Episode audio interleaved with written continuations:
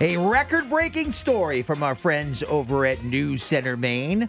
A 13 year old Maine boy has broken a Guinness World Record by assembling the 11,695 piece Lego world map What? in 9 hours, 14 minutes, and 49 seconds. Oh my God. This is a Guinness World Record Yay.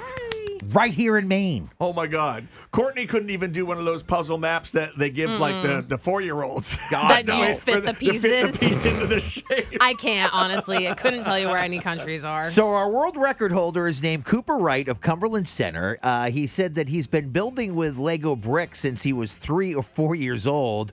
And received the Lego Death Star as a Christmas gift. Yes. So cool.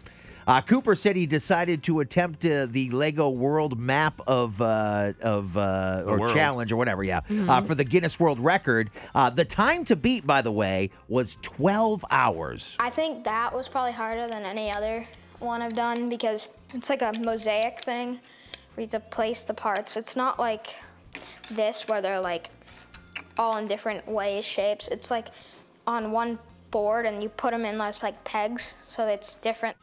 Yeah, I could uh, just listen to him talk there. It Mm-hmm. sounds so much smarter than I am Yeah. He's definitely smart. at 13 years old. Um, so Cooper says uh, he feared his attempt could be in jeopardy when his table collapsed. oh no. Part way through his build, all of a sudden, Oh, my God. It was sending uh, bowls of Lego pieces crashing to the Oh floor. my God. He probably had them all No. Mm-hmm. like sorted and everything.